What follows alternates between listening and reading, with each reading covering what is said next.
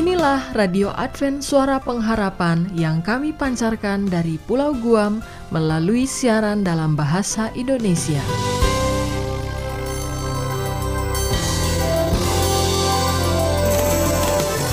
Salam sejahtera kepada saudara pendengar dimanapun Anda berada. Selamat berjumpa kembali dengan kami Radio Advent Suara Pengharapan.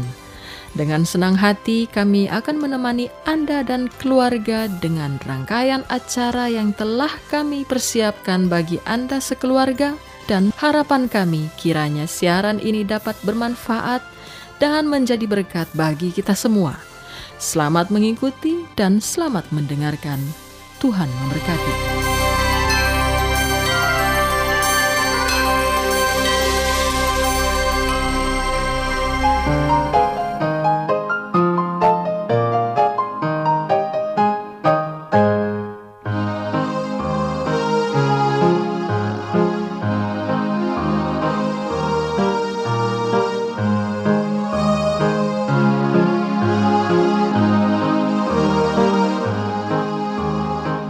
Pendengar Radio Advent Suara Pengharapan yang budiman, dimanapun Anda berada, kita bertemu kembali dalam ruang komunikasi rumah tangga.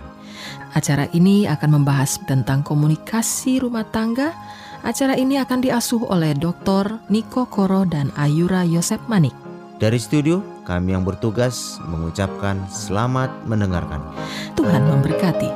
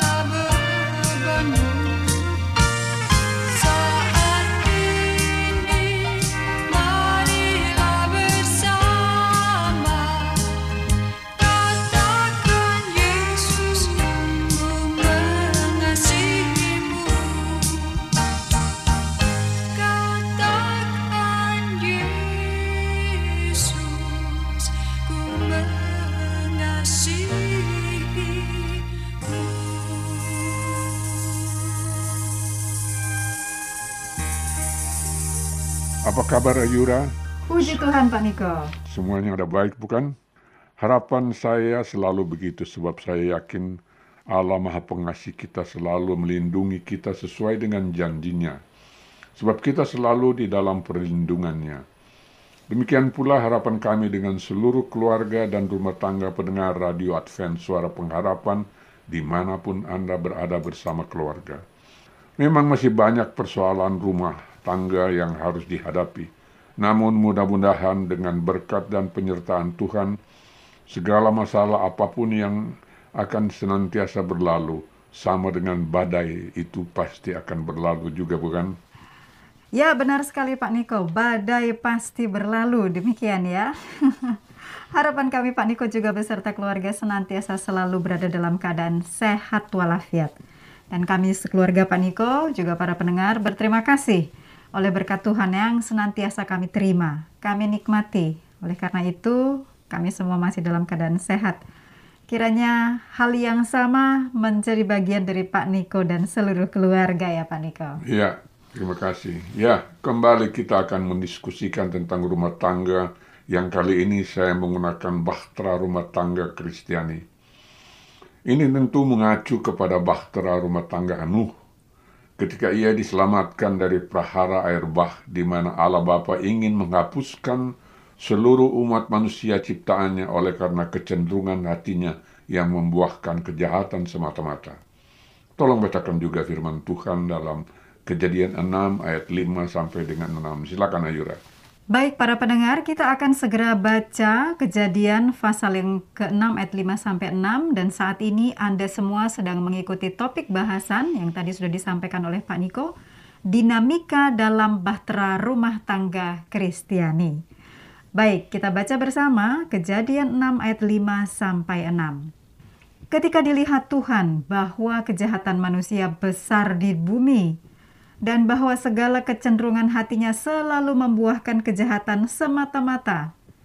Maka menyesallah Tuhan, bahwa ia telah menjadikan manusia di bumi. Dan hal itu memilukan hatinya. Dan ayat selanjutnya dalam ayat 8, Tuhan kemudian menyatakan sebagai berikut. Tetapi Nuh mendapat kasih karunia di mata Tuhan. Ini menarik sekali nih Pak Nico ya. Jadi ayat 8 itu seperti ada pengharapan yang baru nih. Ya betul sekali. Nuh mendapatkan kasih karunia Tuhan. Nah kalau waktu itu Nuh mendapatkan kasih karunia Tuhan, bagaimana dengan kita ini? Manusia di abad ke-21 ini.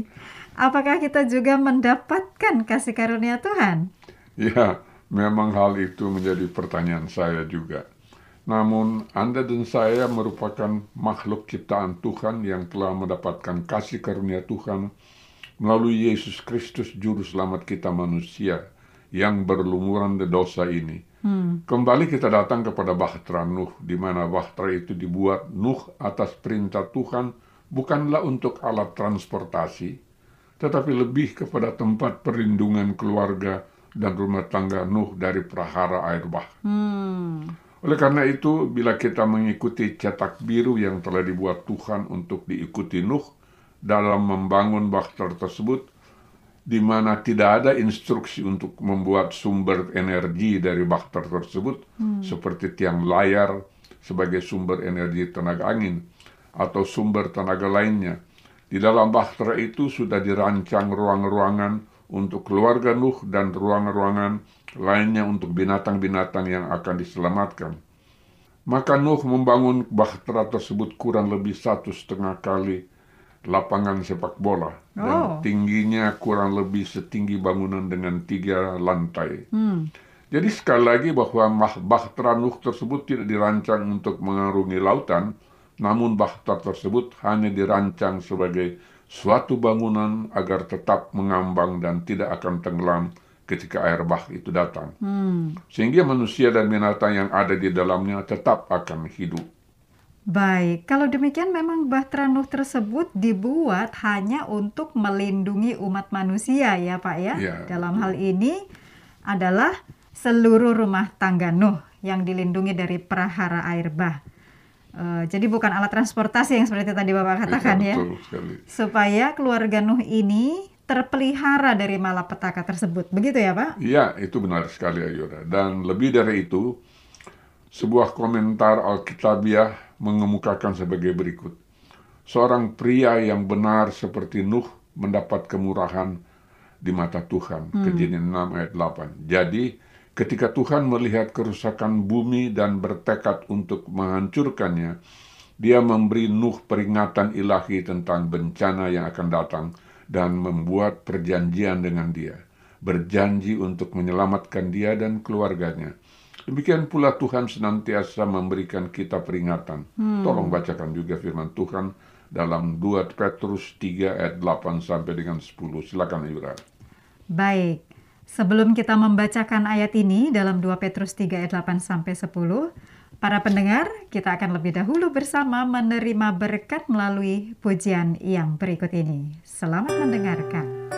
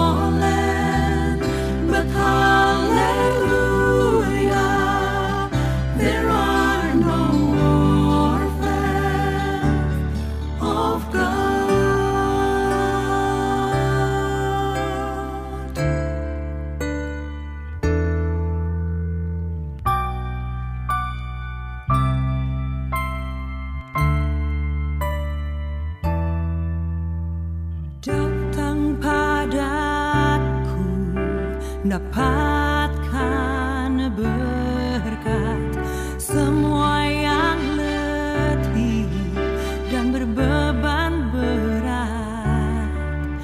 Kau yang terbuang, kau saudaraku.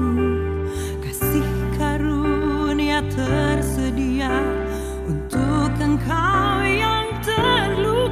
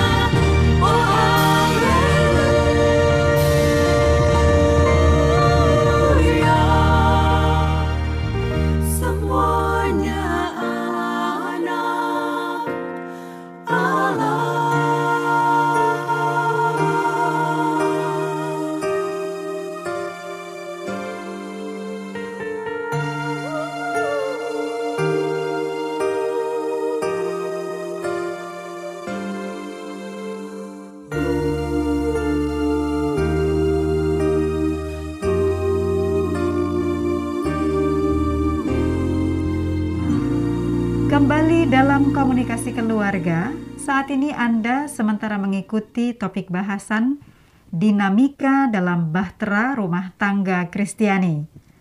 Tadi sebelum lagu, Pak Niko sudah mengajak kita semua untuk membaca dalam 2 Petrus 3 ayat 8-10. Nah, sekarang mari kita baca bersama. 2 Petrus 3 ayat 8-10. Akan tetapi, saudara-saudaraku yang kekasih, yang satu ini tidak boleh kamu lupakan, yaitu bahwa di hadapan Tuhan, satu hari sama seperti 1000 tahun, dan 1000 tahun sama seperti satu hari. Ayat 9, Tuhan tidak lalai menepati janjinya, sekalipun ada orang yang menganggapnya sebagai kelalaian, tetapi Ia sabar terhadap kamu, karena Ia menghendaki supaya jangan ada yang binasa, melainkan supaya semua orang berbalik dan bertobat. Ayat 10, tetapi hari Tuhan akan tiba seperti pencuri. Pada hari itu langit akan lenyap dengan gemuruh yang dahsyat, dan unsur-unsur dunia akan hangus dalam nyala api, dan bumi dan segala yang ada di atasnya akan hilang lenyap. Ya, ada dua hal penting yang dapat kita petik dari firman ini, bahwa dimensi waktu Tuhan tentu berbeda dengan dimensi waktu manusia. Ya, betul. Walaupun demikian, Tuhan kita tetap sabar terhadap kita manusia. Sebab Tuhan menghendaki agar manusia jangan ada yang binasa, namun agar semua orang berbalik dan bertobat. Sebab Tuhan kita itu memang maha pengasih. Bahkan Tuhan tidak menghendaki kematian orang fasik. Tolong bacakan juga apa yang tertulis dalam Kitab Yeskel 33 ayat 11. Silakan Ayura. Baik, sekarang kita baca bersama firman Tuhan dalam buku Yeskel 33 ayat 11. Katakanlah kepada mereka, demi aku yang hidup, demikianlah firman Tuhan Allah, aku tidak berkenan kepada kematian orang fasik, melainkan aku berkenan kepada pertobatan orang fasik itu dari kelakuannya supaya ia hidup. Bertobatlah, bertobatlah dari hidupmu yang jahat itu. Mengapakah kamu akan mati, hai kaum Israel? Wah, ini ayat ini sudah betul-betul jelas ya, bahwa Tuhan itu memang tidak berkenan kepada kematian orang fasik. Tuhan lebih berkenan kepada pertobatan mereka. Dan memang bukan itu tujuan Tuhan kita untuk kematian. Ya, tidak itu saja, tetapi Tuhan menghendaki pertobatan bagi seluruh umat manusia yang telah jatuh ke dalam dosa. Dan hal ini jelas sekali diungkapkan oleh Yesus Kristus sendiri dalam firman Tuhan Injil Lukas 5 ayat 31 sampai dengan 32. Tolong bacakan firman Tuhan tersebut. Silakan Ayura. Baik, Lukas 5 ayat 31 sampai 32. Lalu jawab Yesus kepada mereka katanya, bukan orang sehat yang memerlukan tabib, tetapi orang sakit. Aku datang bukan untuk memanggil orang benar, tetapi orang berdosa, supaya mereka bertobat. Ini juga yang disampaikan oleh Yesus sangat jelas. Yesus Kristus Tuhan kita. Yesus datang bukan untuk memanggil orang benar, tapi orang berdosa, dan tujuannya supaya bertobat. Jadi para pendengar Radio Advent Suara Pengharapan dan kita semua yang hidup di dunia yang fana ini, tentu ini adalah misi utama kita juga sebagai umat Kristen dan sebagai murid-murid Kristus yang setia. Dan kita adalah penghuni-penghuni bahtera rumah tangga Kristiani di zaman ini. Pokok diskusi kita sangat menarik, namun karena waktu jua yang menjadi dinding pemisah, para pendengar, kami harus menutup diskusi pada kesempatan ini.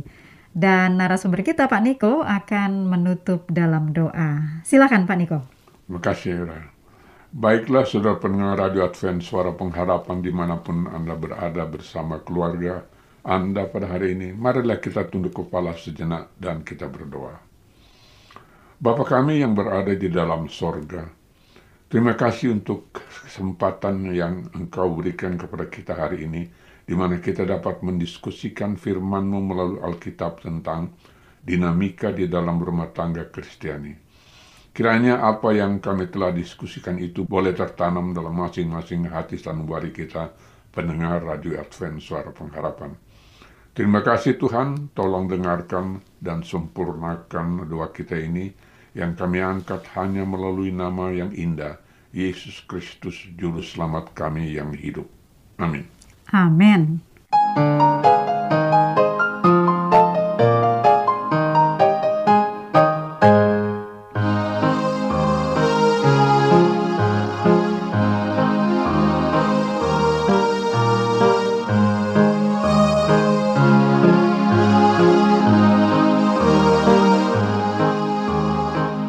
Demikianlah pendengar setia, kita baru saja mengikuti ruang komunikasi keluarga. Kiranya boleh menjadi berkat khusus dan sukacita bagi kehidupan Anda dan keluarga. Bila Anda mempunyai pertanyaan untuk masalah komunikasi keluarga, saat ini Anda dapat langsung menghubungi narasumber kita, Dr. Nico J.J. Koroh di 0813-1806-5638. Kami ulangi, 0813-1806-5638. Baik menelepon atau mengirim SMS. Terima kasih kami ucapkan bagi Anda semua pendengar kami yang setia. Salam kasih dan sejahtera, kiranya Tuhan memberkati kita semua.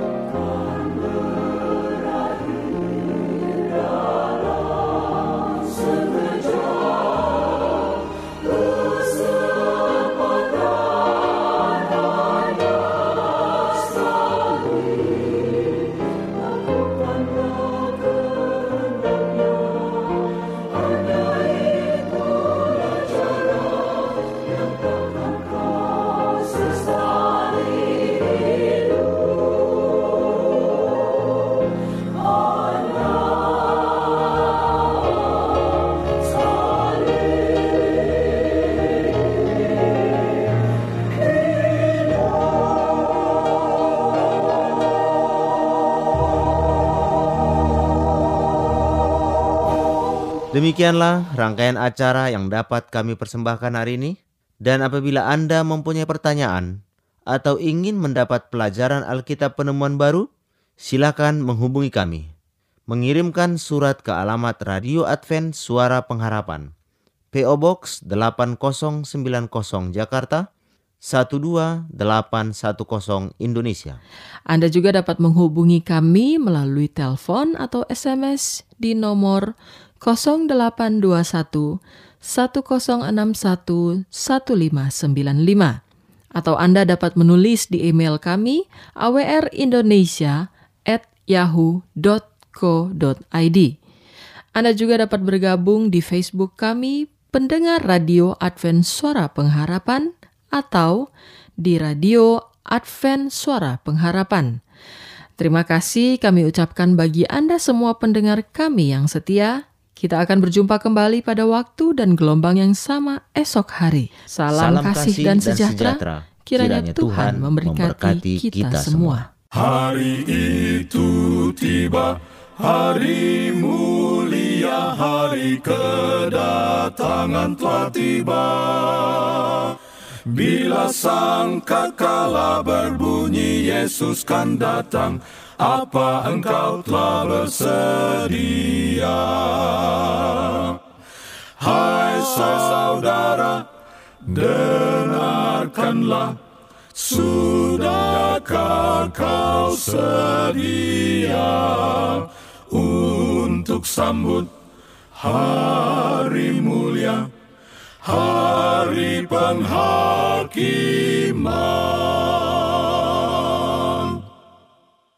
Hari itu tiba, hari bahagia bagi orang yang telah sedia menanti kedatangan dan bekerja untuk Dia.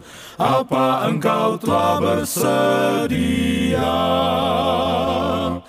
Hai saudara, dengarkanlah, sudahkah kau sedia untuk sambut hari mulia, hari penghakiman?